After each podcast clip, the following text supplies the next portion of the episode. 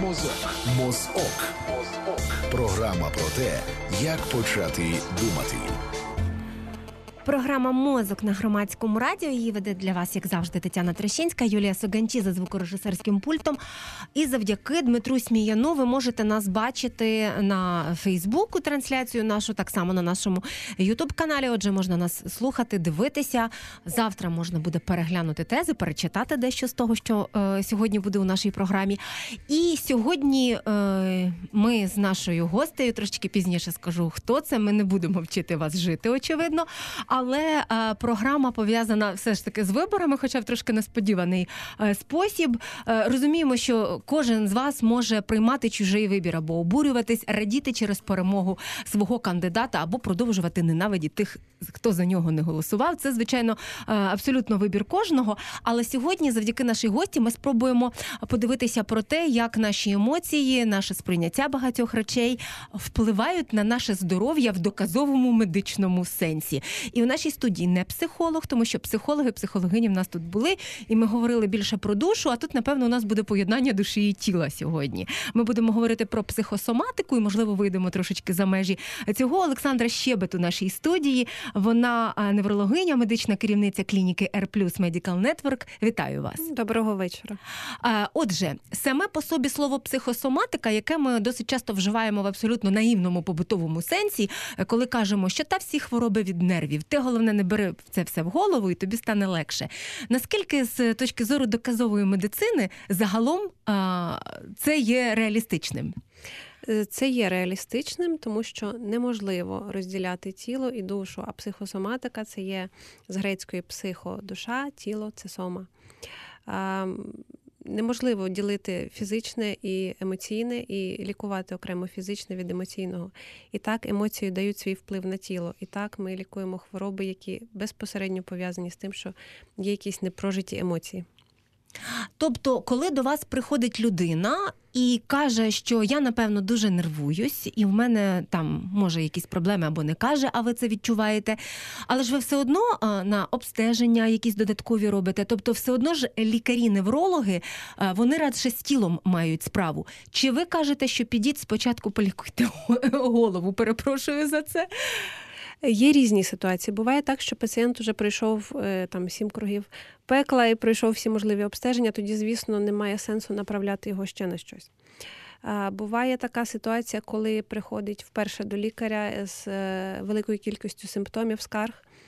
А ми повинні віддиференціювати, чи є це ураження органа дійсно, чи це нервова система, чи це якийсь тілесний інший орган, чи це е, дійсно є емоційний розлад тоді все починається якби розвертатися ця картинка. У нас є е, специфічний неврологічний огляд, завдяки якому ми можемо визначити, чи це є ураження нервової системи анатомічне, е, чи це щось інше. І тоді ми вже направляємо на до обстеження, якщо є така потреба. Е, наразі такий. Принцип у нас роботи такий, що психосоматика це радше діагноз виключення, угу. тому що ми виключаємо все інше.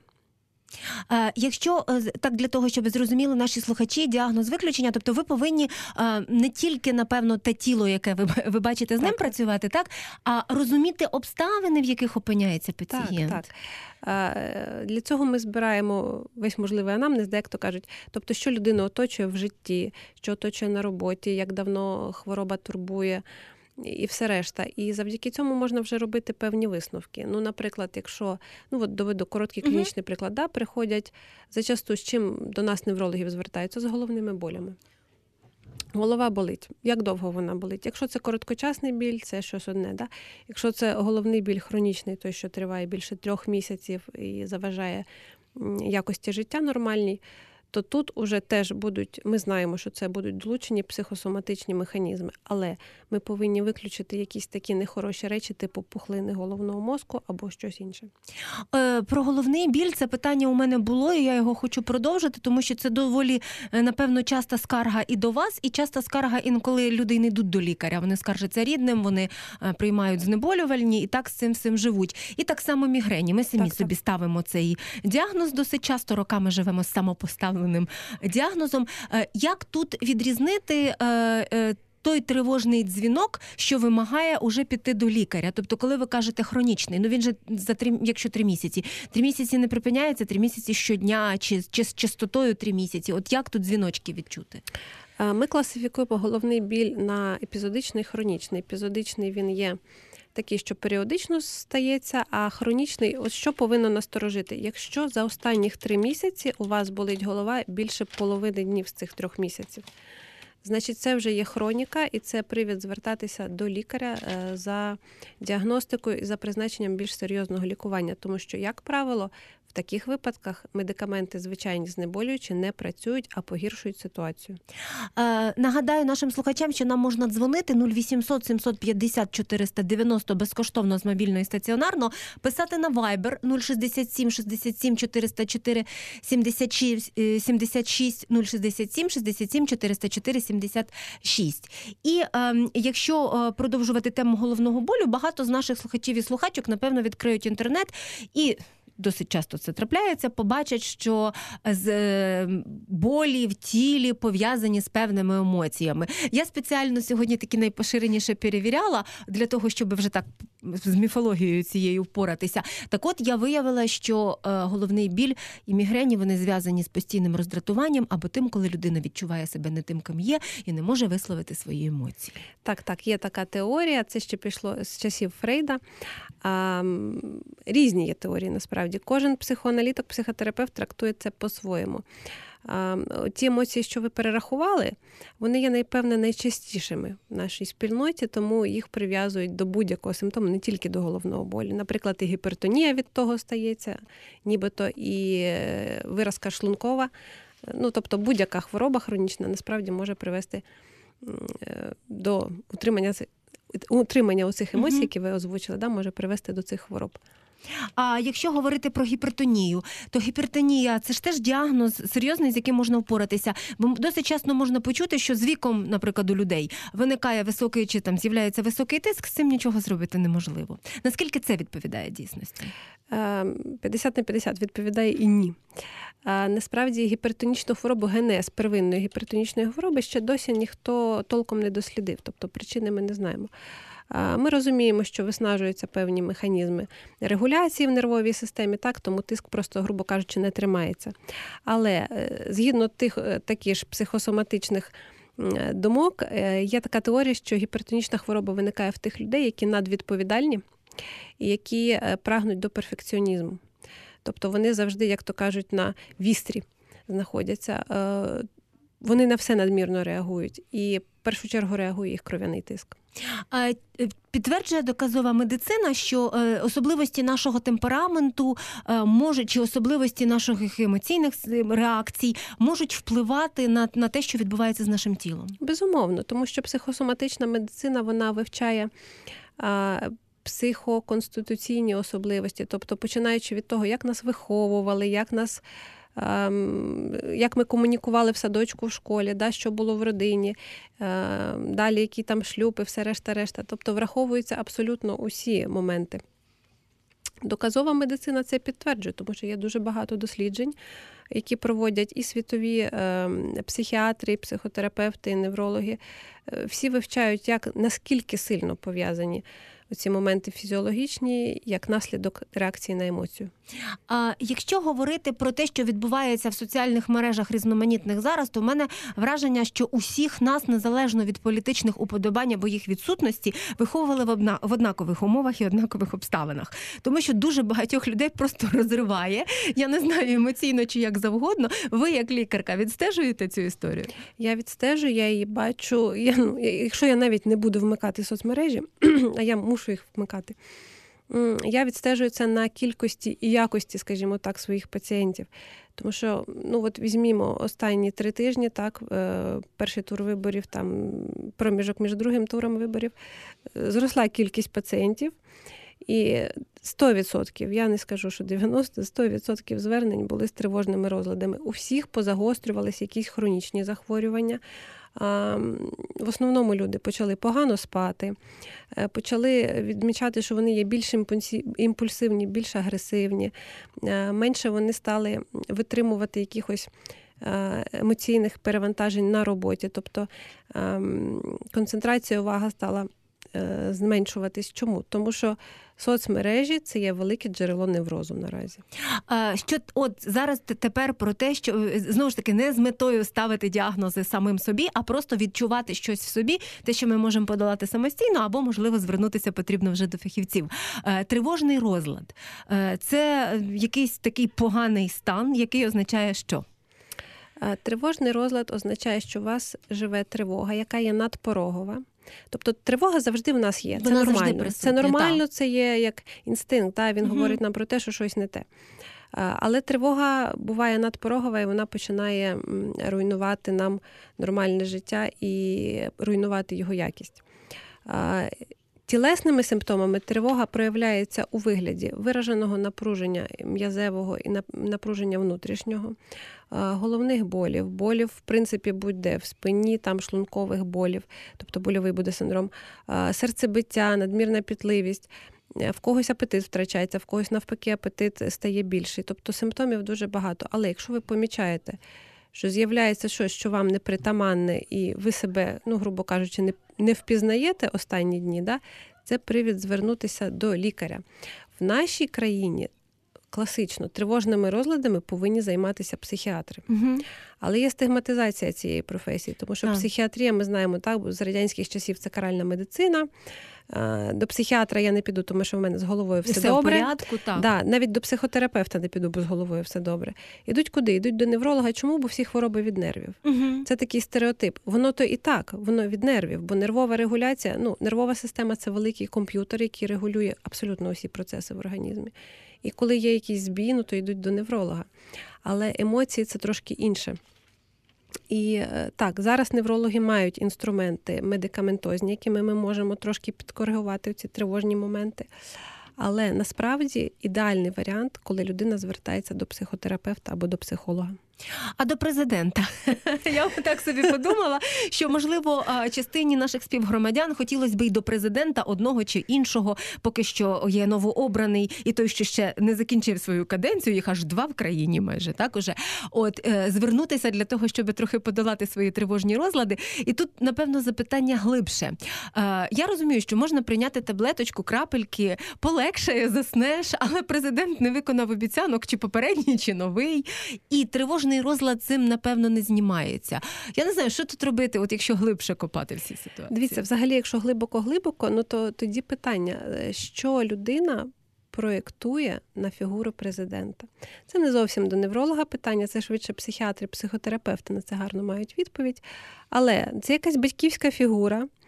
Е, В нас нарід, вибачте, трошки інфантильний. Вибачте, так є. Ну та чого? Ми мусимо знати про себе правду, щоб дивитись в очі їй. Завжди повинен бути хтось, хтось мудріший, чиясь сильніша рука, хто вирішить усі проблеми. Ти скинеш себе нарешті той груз, тягар той, і е, все буде добре. Прийде чарівник з чарівною паличкою. Ні, так не буває. На, на жаль, ні попередній президент, ніхто наступний не зніме з нас тягар проблем, тому що вона все глибше. Чому виникає тривога? Тривога виникає тоді, коли людина не відчуває безпеку. Якщо немає відчуття базового безпеки, це є базове відчуття еволюційно. Тоді людина буде шукати, за що б зачепитися, щоб йому ту тривогу е, зняли, щоб забезпечили ту, той рівень е, відчуття безпеки. Що може в нас е, в спільноті забезпечити такий рівень? Гарантії якихось соціальних да, моментів, стабільна зарплата, е, графік роботи, стабільний відпочинок. Тобто ми знаємо, що в нас там да, е, є місяць відпустки, да, субота, неділя неробочий, з 9 до 6 година перерви на обід. Зараз хіба так працюють? Якщо глянути на наше суспільство, ми давно так не працюємо і не живемо. Я би померла, якби я так працювала. Це ще напевно залежить від того, як ти е, як ти звик, як ти себе проєктуєш. Знову ж таки, який у тебе темперамент, темп, Так, так. ритм. Тобто для багатьох зовсім іна... ну, по-різному вс- по-різному все це сприймається. От, але е, кажете, що таки посилилися звернення, причому з хроні...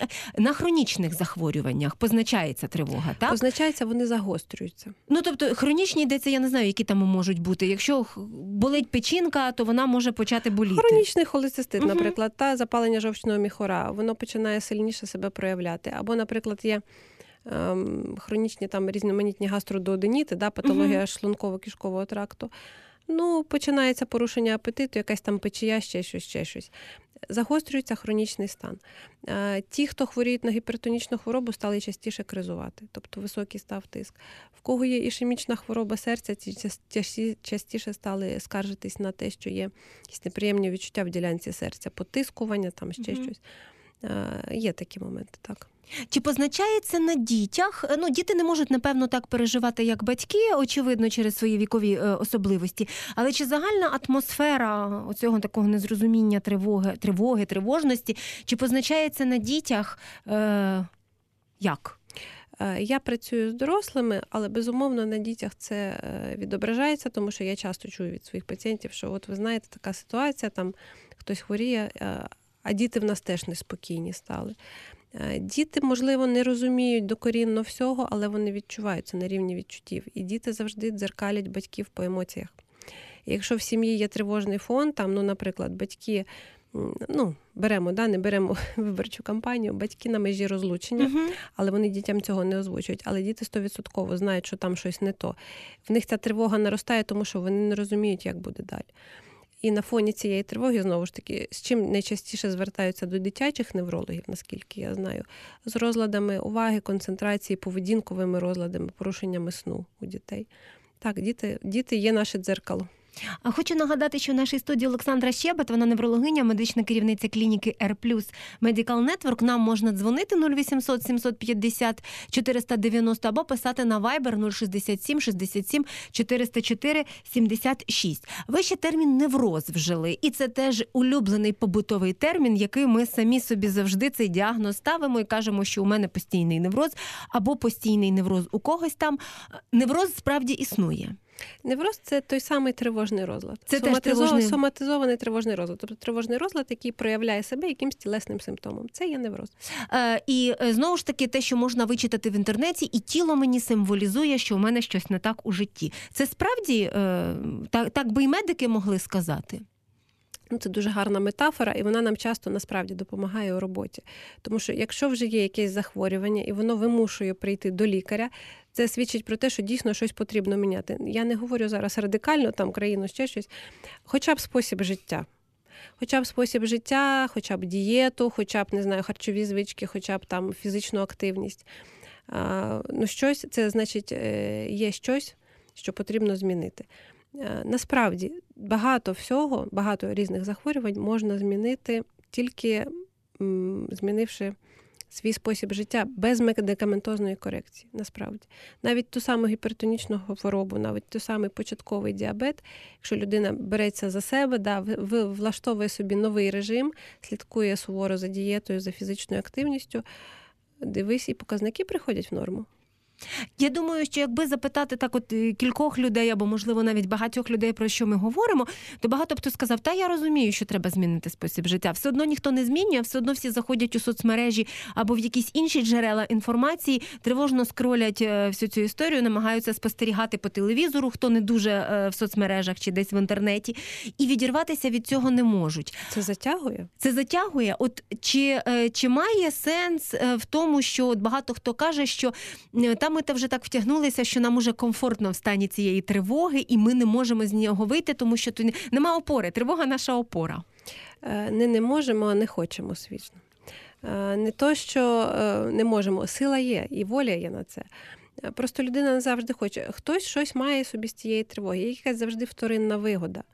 Так? Тому що, знову ж таки, по клінічних випадках, по своїх пацієнтах я бачу, що той чи інший симптом дає якусь додаткову можливість в житті, скажімо так. Наприклад, жінка, у якої є хронічний біль в спині без якихось там органічних змін, вона вдома не прибирає, не готує, за неї це робить чоловік. Це правда. Так, і, і за це вона це підтверджую. і ніколи в житті вона не відмовиться від цього болю. Тому що якщо вона одужає, є ризик того, що чоловік перекине на неї ці обов'язки, так? Або е, є, наприклад, людина там з хронічним головним болем, так? І Її не відправляють у далекі командировки, у відрядження, да, тому що в неї постійно болить голова, і їй нібито не можна е, летіти у тривалі перельоти. Це теж вигода. Ми звикаємо до цього, а, і так, можливо, для, для частини з нас цей спосіб життя стає ну не дещо комфортним, але ж то звичним точно. Звично. У нас є телефонний дзвінок. Ви в ефірі слухаємо вас. Алло, Так, так, слухаємо вас. Э, добрый вечер. Добрий. У меня специалист. э, У меня вопрос к вашему специалисту. Э, Скажите, пожалуйста, ну, если так отработать назад хотя бы на одно тысячелетие, то раньше не было психологов и не было специалистов, узких специалистов. И, а куда обращались люди, если они болели?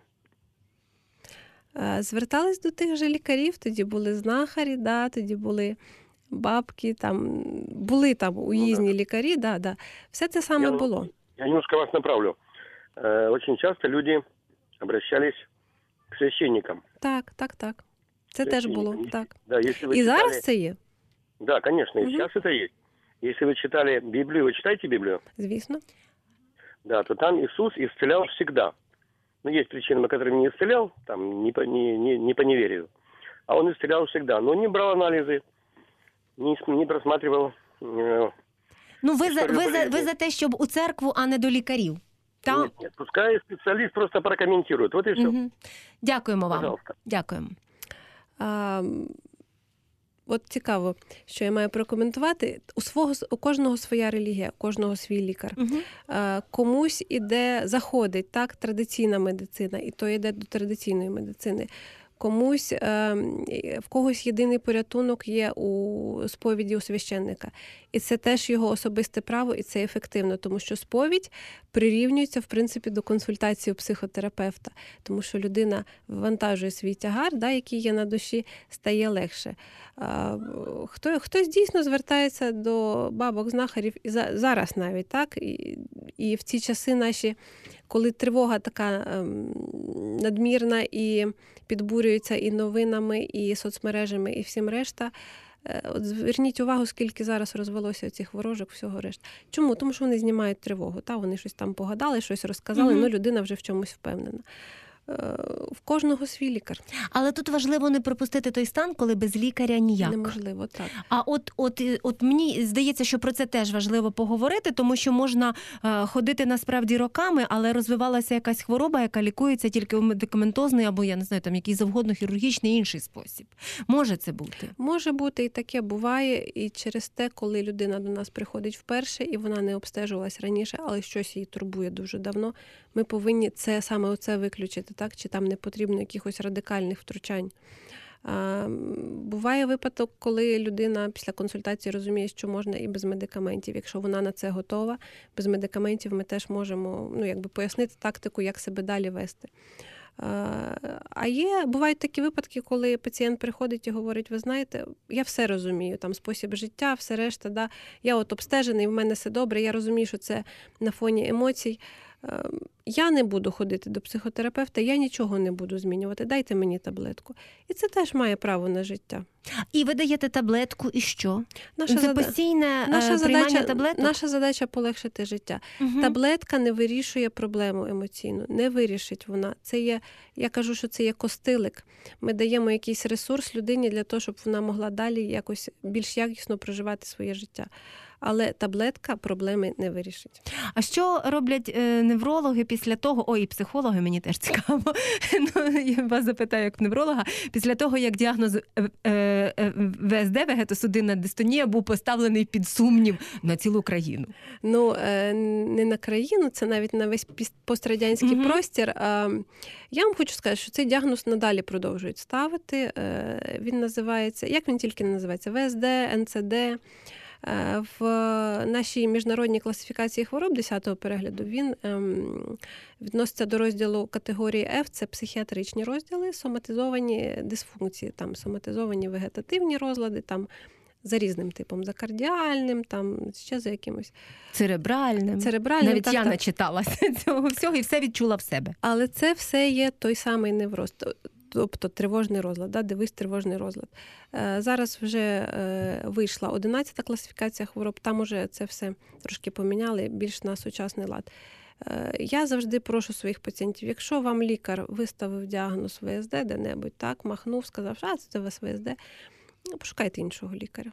Ой, це дуже важливе зауваження. І ще, е, якщо приписали е, крапельниці двічі на рік, е, що там ще? Я точно знаю, тому що я знаю, що моя мама була такою пацієнткою, якій тривало тривалий час приписували всю цю історію. Воно допомагає, чи воно чи це плацебо, і, і якщо твоя психіка міцна, то воно тобі може й допоможе. Це більше ефект плацебо. Е, нас так вчать в інститутах. Нас так вчать е, дуже давно, тому що ну, якісь такі радянські схеми залишились. Сучасна доказова медицина. Чому ми так спираємось на доказову медицину? Все прораховано. Прорахований найкоротший і найдешевший шлях подолання проблеми. І е, крапельниці двічі на рік вони не є найкоротшим і найдешевшим шляхом. Вони цю хворобу просто переводять в хронічний стан. Як правило, не потрібно більше двох-трьох препаратів, щоб подолати якусь проблему. І це, як правило, таблетовані препарати. Капельниці це тільки метод введення ліків в організм. Е, буває така ситуація, коли потрібне введення швидко і в великих дозах. Це реанімаційні ситуації, там капають. Так? В неврології це невідкладні стани, це інсульти. Решта станів неврології, ну, вибачте, ні. Це теж важливо знати, щоб е, і важливо розуміти, як підібрати лікаря, який насправді допоможе у цій ситуації. Ідемо далі з термінологією, яка зараз просто актуалізувалася в зв'язку з передвиборчими, післявиборчими переживаннями. Ем, е, поганий настрій постійний і депресія. Отак, от відкриваєш так: депресія, імміграція, що там ще, і постійний поганий настрій. Це ж теж, е, напевно, все очевидно різні стани. Це є різні стани. Депресивні стани ми лікуємо, ми не лікуємо. Ми все-таки стараємось направляти до психіатрів. Чому? Тому що е, депресія це та хвороба, яка може призвести до летального випадку. Тобто людина помирає. Е, навіть якщо це не суїцид, е, просто депресія, важка депресія, вона виснажує дуже сильно. Тому ми так всі депресії боїмося. У нас є спеціальні скринінгові шкали, коли ми на прийомі пацієнта повинні віддиференціювати, чи це тривога, чи це там домішана депресія. Тому що є дуже багато прихованих депресій, які маскуються під ту ж гіпертонію, але насправді там не гіпертонія перша. Тобто депресія це не смішно, і е, це теж важливо напевно розуміти, та тому що у нас багато е, слів вони просто втрачають е, своє початкове значення. Така інфляція відбувається, ця термінологічна, uh-huh. і ми можемо за рахунок цього просто пропустити, тому що не не розуміємо. Якщо говорити справді про депресію, які тривожні речі слід помічати, можливо, у близьких або у себе для того, щоб розуміти, що це справді не смішно.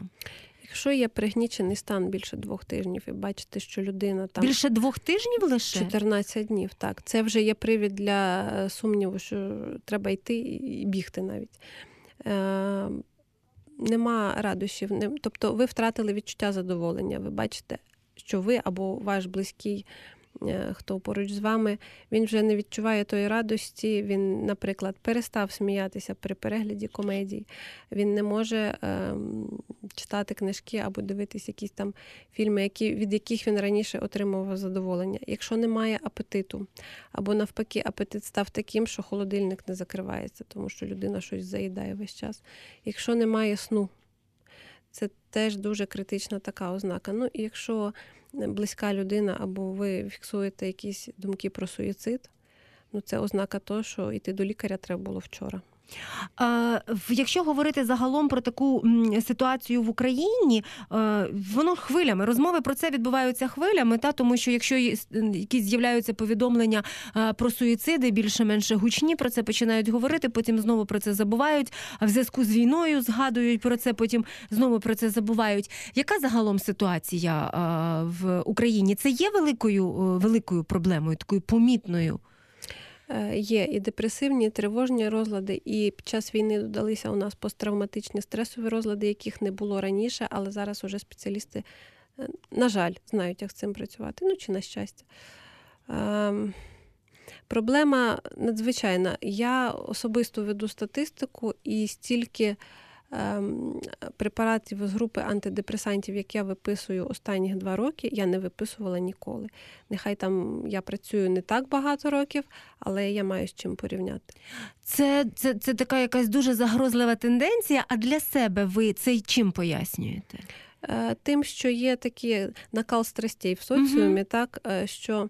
М, Скільки років у нас вже це відбувається, да, від Майдану до Майдану, і немає якоїсь такої стабільності, нема того, до чого звикли в нас попередні покоління. Був Радянський Союз, була стабільна робота, все було клас. Всі знали, що отримають на виході. Да? Е, Робота, пенсія там, і все решта. А Зараз по телевізору розповідали ще, що все клас, а тепер Да, по телевізору да. розказують про те, як страшно жити. Да, і зараз телевізор включаєш, а там просто якісь жахи в основному. Е, Я перше, що я раджу пацієнтам, які, які, які приходять. Ну, у вас радіо, у вас. У нас нема такого. Та. а, які приходять на прийом і говорять, що от тривога зашкалює, да, чи там якийсь депресивний стан. Ага. Я перше, що раджу, не дивитись телевізор, вимкнути його просто. А, а друге, це наскільки це можливо уникати спілкування в соцмережах. Тому що там завжди хтось неправий і хтось на щось тебе активує. А вони вас слухають? Є такі, Є що, такі, що є такі, що слухають і якби радикально слухають. Є такі, що намагаються уникати. Ну це ж не завжди вдається. Тому що є зараз такі нюанси, що робота може бути пов'язана з переглядом постійним соцмереж, і від цього просто ти нікуди не дінешся. Це стосується журналістів. І у нас постійний, ми тут вже обговорювали в цій студії інформаційний стрес, який, напевно, е, пов'я... Ну, ми вчимося ніби фільтрувати інформацію, але все одно це до певної межі все відбувається. Я, готуючись до цього ефіру, знайшла прекрасний заголовок моніторингу ІМІ, е, як російські ЗМІ писали про перебіг українських виборів. Заголовок називався так: моніторинг ІМІ, двокрапка, пекло для виборців. Тобто, напевно, ця метафора вона десь, десь приблизно відображає е, е, всі ці е, ситуації, про які ми говоримо. І от ще цікавий факт: Е, Олег Чабан, доктор е, медичних наук, відомий психіатр, який був у нас у цьому ефірі. Е, Ми якраз про посттравматичний стресовий розлад з ним говорили, але домовлялась я з ним вже по телефону, тому що в соцмережах він не відповідає. А потім я прочитала в якомусь його інтерв'ю, що він видалився із соцмереж.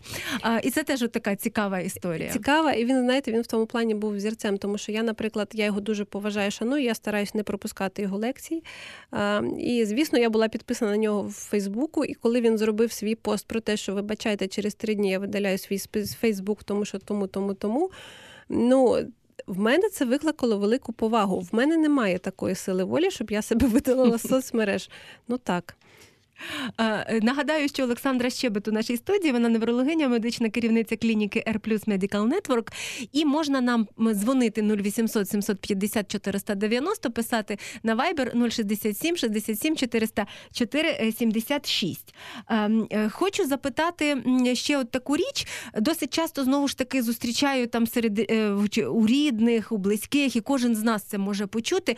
Коле у серці з медичної точки зору, що це таке і куди бігти. Бо це буває дос- досить часто від перегляду фільму до неприємної розмови по телефону. Буває часто, і перше, що приходить в голову, це інфаркт. Що може бути? Може бути все, що завгодно, починаючи від міжреберної невралгії, так, коли нерв затискає Мгм. десь між м'язами, ну, закінчуючи тим таки інфарктом. Тут ми враховуємо всі фактори: і вік, і коли саме виникає той біль. так. Тому що в грудній клітці насправді дуже багато органів, і все, що завгодно, може симулювати це поколювання в ділянці серця. Як правило, 90% поколювань в ділянці серця це та сама тривога. А якщо у нас, е, коли ми анонсували сьогодні ваш е, прихід до нас на радіо, одна з слухачок написала, що дуже їй було важливо послухати цю розмову, тому що тільки е, вчора лише платефілін врятував від болю від болю в руці і серці. Я думаю, що це теж щось схоже на, на цей тривожний стан. Це, це так, емоції, емоції були дуже, дуже видно, зашкалювали емоції. І що платефілін треба приймати, чи ви не рекомендуєте самому собі прописувати Самому якісь собі препарати? не рекомендую, чому тому що так є ризик здобути якийсь побічний ефект, якого б ти не хотів мати. Плацифілін це такий є старий радянський препарат, який в нас швидка допомога завжди коле, та тобто це такий універсальний препарат. Е, Не завжди він може допомогти. І, в принципі, якщо ситуація така, що ви відчуваєте, що коли аж занадто, краще викликати швидку. Зараз швидка допомога реагує на такі виклики, так що Панічні атаки. Що це таке? І це теж абсолютно нове для України. І те, що у людей справді з панічними атаками, точно знаю, по собі е, ще років п'ять тому у дуже багатьох оточуючих викликав абсолютний сміх і ті самі слова та візьми себе в руки. Так, так. Ну, панічна атака це більш такий тиражований термін, так, по- популістський.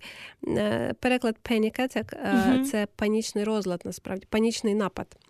Е, Він виникає тоді, коли тривога стає надпороговою, зашкалює, і тоді йде зрив такої адаптації. Чому виникає панічна атака? Виділяється надмірна кількість адреналіну. Адреналін має свої ефекти в організмі. Він звужує судини, він там спазмує м'язи, він викликає серцебиття, він викликає пітливість. Тобто, оці всі неприємні спецефекти з порушенням дихання, здається, що ти зараз задихнешся, що в тебе стане серце, і ще щось, і ще щось. Е, Насправді нічого інше, як просто викид адреналіну, і фізіологія так реагує на нього.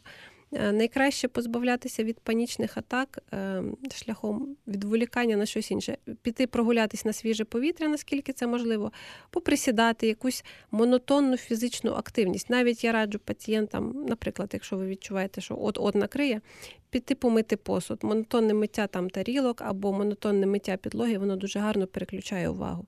Тоді тривога влягається і паніки не настає. Наскільки е, правдою є те, що е, можна ну, відстежити от якусь кількість тригерів або ситуацій, які виникають, і вони спричиняють панічну атаку? Не завжди вдається відстежити. Тобто є ситуації, коли людина точно знає, що там зараз буде паніка, да, і тоді, тоді е, намагаються їх уникати. Але е, тривога, вона зачасту при тривожних розладах підсвідома. Е, Усвідомити її неможливо, тому ти не можеш спрогнозувати, в який момент що, що стане тригером для чого. Буває так, найчастіше буває так, що панічна атака стається серед повного спокою, коли абсолютно нічого тебе не турбує. Там ти можеш сидіти в парку і, і слухати спів пташечок, і тут на тобі накриває.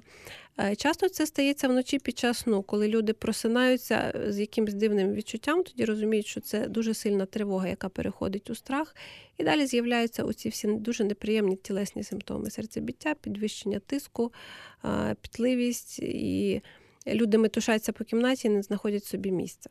Як правило, в нічний час е, зростає от виклик швидких. Да, на такі виклики швидка приїжджає, заміряє кардіограму, нічого не знаходять, дають заспокійливе і їдуть. У нас є зараз телефонний дзвінок. Слухаємо вас. е, Ви в ефірі. Доброго вечора. Добрий Добрий вечір. Я, е, я пенсіонерка із города Старобільська дзвоню. Я слухаю прийомничок. Мені я зіткнулася з такими капсулками або коко. І е, е, не можу ніде достати. Втридорога продають тільки два чоловіка на весь на всю Україну. Що це за люди, не знаю. Вже всі аптеки попровіряла, все, що це за лікарство, сказали, що це в мене ноги відказують і в колінах хрумчить. І сказали, що це дуже гарне лікарство. Але вони затребували три тисячі за, за пакетик. Тобто одна ампулка 100 гривень, тобто капсулка. Я не, не в силі. Так це де це вон можна розжитися таких капсул? Ви знаєте, я не почула назву препарату, я вам просто пораджу, підійдіть до аптеки, замовте. Як правило, на замовлення привозять будь-які лікарства. Ні, не ні. Я була в аптеках, і вони відказують, кажуть, ми також що лікарство не знаємо, а тільки в двох чоловік таке є, а й ми їх не візьмемо, бо вони по три тисячі требують. Дякуємо вам за А дзвінок. Та, та. Дякуємо за дзвінок. Ну, ми не можемо з Києва е, це зробити дистанційно, тому що я думаю, що ніякий лікар не наважиться, не бачивши пацієнта, Звісно, так. давати пораду. Тим більше я не зовсім почула назву ліків Так, насправді. так. Тобто тут вже ж напевно треба встановлювати е, точно діагноз. Так по радіо ми не встановлюємо діагнозів. Ми даємо напевно якісь такі загальні. Наша гостя дає Так, загальні, так, загальні, поряди, да, да. поради Куди і рухатись? Куди рухатись? А, чи від віку залежить? Знову ж таки, ви кажете, що за останні два роки ви помічаєте, що е, збільшилася кількість звернень. Чи вік якось впливає? Там старші люди, молодші, середній вік, чи вже все змішалося? Е, Не змішалося. Е, Зараз найбільше тривога, тривожні депресивні розлади уражують от молоде працездатне е, населення. А, З віком Нічого собі. Я, Так. я, я, б, я би пішла стереотипним шляхом і подумала, що старші. ні, старші, розумієте, є певна, скажімо так, акцентуація особли, особли, е, характерологічних Мгм. якихось моментів з віком, так тому посилюються якісь риси характеру. Але е, тривожні, саме тривожні розлади, ті неврози, психозоматика, про яку ми говоримо, Мгм. це молоді люди, молоді працездатні, ті, які найбільше спілкуються в соціумі, які більш найбільш такими активними людьми. Чи можна говорити про те, що у нас е, у всіх різна стресостійкість на фізіологічному рівні? Там, набу- мабуть, на рівні, я не знаю, будови чого, психічних особливостей нашого організму. Так, стресостійкість і, напевно, тип реакції на стрес, тому що е, взагалі, от, е, фізіологічно, в нас є дві реакції. Е, Еволюційно так сформувалося на стрес: або бій, або бий, або біжи. Хтось е, видає всю агресію, всі емоції на гора тут і зразу, хтось в собі е, зберігає. І наразі тенденції такі, що в основному люди в собі зберігають негативні емоції. Ми схильні до утримування емоцій. Це не завжди добре. І чому е, в чому тут плюс психотерапії, психології, е, сповіді у батюшки, всього що завгодно, є де, ну, грубо кажучи, вигрузити ті емоції.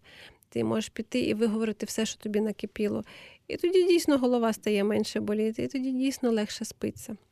Ви відправляєте е, людей от до е, інших лікарів, з якими радше поговорити, ніж таблеточки попити? Психологи, психотерапевти, так. От най, найчастіше з ким я співпрацюю, це саме ці спеціалісти. А дієтологи? Чому запитую? Тому що теж можна знайти багато інформації про те, що там, змінивши сон, ну сон окрема тема, ще встигну запитати. А змінивши харчування, ми можемо вплинути на тривожність. Справді так?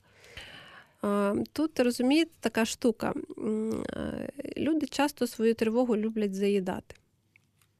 Від цього з'являється велика маса тіла, да? з чим ідуть до дієтологів. Не зменшується тривога, а збільшується маса тіла. Так, так, так. Тому що е, ну, от, з чим асоціюється, наприклад, у нас спокій з дитинства? Е, З бабусею, яка пекла дуже смачні пироги.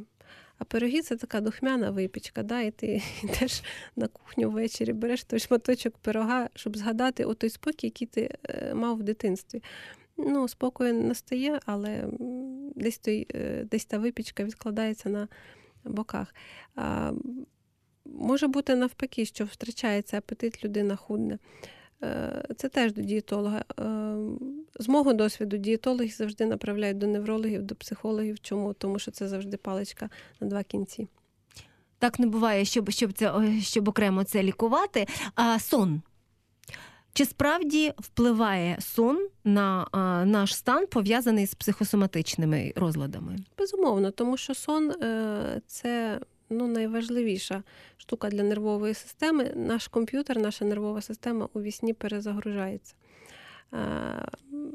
Ми повинні нормально, адекватно відпочивати, повинен бути повноцінний, тривалий, глибокий сон е, з проходженням усіх фаз сну. Для чого? Для того, щоб, ну, грубо кажучи, проходило очищення нашої нервової системи від усякого сміття інформаційного. Да? Е, Якщо сну немає, його недостатня кількість, якщо він поверхневий, тривожний, звісно, нервова система не відпочиває так, як слід, і е, знижується її опірність, знижується її резистентність, і організм теж страждає внаслідок того, що регуляція нервової системи порушується. Чому ми все знаємо і нічого не робимо? Ну, можливо, ми не все знаємо, але послухаємо спеціаліста. Ой, та це ж, напевно, такі прості поради.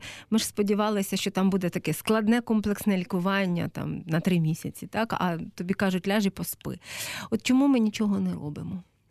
Така людська природа, розумієте, йти найлегшим шляхом з'їсти таблетку. Е, Щоб щось зробити, там піти зайнятися спортом чи собі вибудувати свій режим нормальний сну, е, потрібна сила волі і трохи часу для того, щоб вибудувалась нова звичка, щоб вибудувались нові нейронні зв'язки, які би нам до тої звички допомогли якби прийти, да, щоб вона вбудувалася в наше життя з, най, з найменшим дискомфортом. Е, Якщо все життя людина спить по 5 годин і п'є там по 5 чашок кави, е, не снідає, але зате на вечерю після 11 години вечора там іде перший, второй, третій компот, то те, що було накоплено за 20 років, дуже важко перебудувати, але це можливо. А що ви думаєте про е, препарати, які поліпшують нашу працездатність на довший час, її продовжують? Я не знаю, там увагу. Ну є ж таблеточки, які можна випити, і нібито вважається. Ну я не знаю, просто не пробувала, тому запитую теоретично, але я знаю, що багато людей знають, що вони існують для того, щоб краще працювати, довше працювати, бо там мати більше увагу, ну когнітивні здібності загалом ніби поліпшити. З цими препаратами все не так однозначно. Є така ем, велика категорія препаратів, група препаратів, називається ноотропи. Е, Це оці найбільш популярні препарати, які всі рекламують по телебаченню, десь там у засобах масової інформації, е, які є найбільш доступними в аптеках, які провізори дуже охоче продають. Е, Що говорить нам доказова медицина? Вона говорить про те, що ноотропи або неефективні, або є ряд побічних ефектів, про які краще, при яких краще ці препарати не приймати. Найкращий психостимулятор в невеликих дозах це кофеїн і спорт. Кофеїн і спорт, тобто кава, ну кава якщо в невеликих кава, дозах, кава в якщо, невеликих якщо це натуральна кава, одну, максимум дві чашечки на день, будь ласка, ви собі можете це дозволити. Це нормально. Кофеїн має навіть позитивну дію в невеликих Мгм. кількостях на судини. Якщо це вже надмірна доза кофеїну, тоді йдуть негативні ефекти. і спорт, І спорт, фізична активність допомагає виділенню нейромедіаторів, тобто оцих гормонів, які е, беруть участь в метаболізмі між нервовими клітинами, там серотонін, дофамін, е, гамма-аміномасляне. Ну, тобто дуже багато різних цих медіаторів. Під час фізичної активності їх виділяється дуже велика кількість. У мене не зовсім традиційне, напевно, запитання до невролога, але я його поставлю, тому що мені здається, що це досить такий цікавий досвід. Е, Ми щойно повідомляли, що зараз вона вже закінчилася, очевидно, закінчувалась. Під адміністрацією президента е, відбувалась акція. Вона насправді безпрецедентна для України. Хто б як за кого б не голосував, не голосував ні за кого. Я тут зараз кажу про інституційні речі радше. Та я голосувала е, на усіх виборах парламентських і президентських е, в Україні, але я не пригадую, щоб якась кількість людей, бодай невелика, а там були понад кілька тисяч людей, пішли під адміністрацію президента подякувати президентові за те, що він зробив, як вони вважають цінне. Тут суть не в тому, хто за кого голосував, а суть у почутті вдячності і, можливо, оцій емоції. Це з одного боку. З іншого боку, я відкриваю соцмережі, і я бачу величезну кількість жовчі на доволі безневинну, з моєї точки зору, акцію, на яку люди просто там елементарно мають право. Е, якщо говорити про емоції якогось такого порядку, з точки зору лікаря, от як тут правильно взагалі це все оцінювати? Е, Емоції в плані е, єднання і вдячності. Ну, чи- напевно, напевно, так. Якщо люди відчувають щось позитивне і хочуть це сказати. Е, Це дуже добре. Не треба в собі стримувати емоції, тому що це призводить до неврозів. Так? Е, Якщо це емоція вдячності, чому такі оці акції вони дають позитив? Е, м, Подяка, да, той самий майдан. Що там було? Там було відчуття єдності, там було те, що ти не один, що ти є соціальна людина, і в тебе є дуже багато підтримки. Підтримка це те, що нас ем, позбавляє тривоги. Тривога виникає там, де ти не відчуваєш, де ти є сам, де ти не відчуваєш підтримки. Тому оці от акції вони трошки є в тому плані терапевтичні. Звісно, варто не заграватися. Так. Я думаю, що це не єдиний спосіб е, отримати щось позитивне і правильне. У нас буквально залишається три та три хвилини до кінця програми. Тому я би хотіла, щоб ми чимось абсолютно таким практичним закінчили. Е, що робити? Я не знаю, чи лікарі хочуть це. Е, Казати, що робити правильно, щоб рідше, щоб рідше до вас потрапляти. Е, Найкраще, що ви можете зробити, це вже завтра почати, хоча б прогулюватись по годинці-дві е, на свіжому повітрі. Це е, перейти на харчування в більше в сторону овочів і фруктів, пити більше чистої водички, а не газованих напоїв, там чаю чи надмірної кількості кави, і хоча б на годинку більше спати, якщо ви спите менше 8 годин на добу. Ви побачите, що за тиждень це вже дає дуже гарний ефект.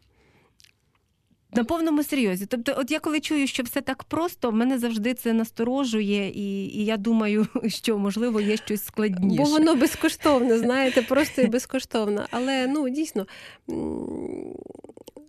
нам, ну я не знаю, мені, наприклад, не цікаво, щоб пацієнт ходив весь час і вимагав йому виписувати рецепт, mm-hmm. новий новий рецепт на нову таблетку.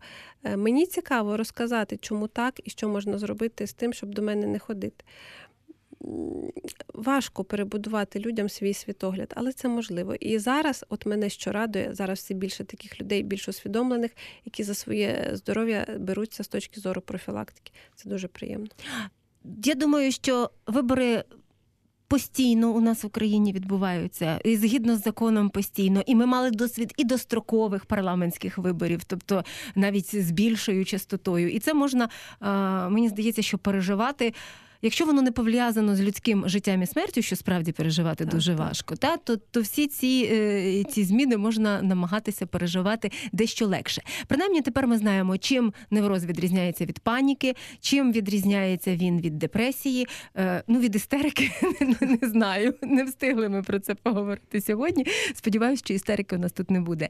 Е, дякую нашій гості. Це Олександра Щебет, вона неврологиня, медична керівниця клініки R Medical Network. І це була програма Мозок, в якій ми закликаємо думати.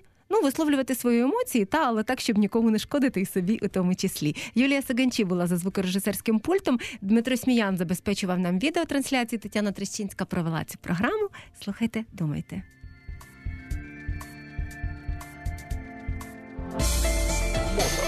Мозок. Мозок. Мозок. Програма про те, як почати думати.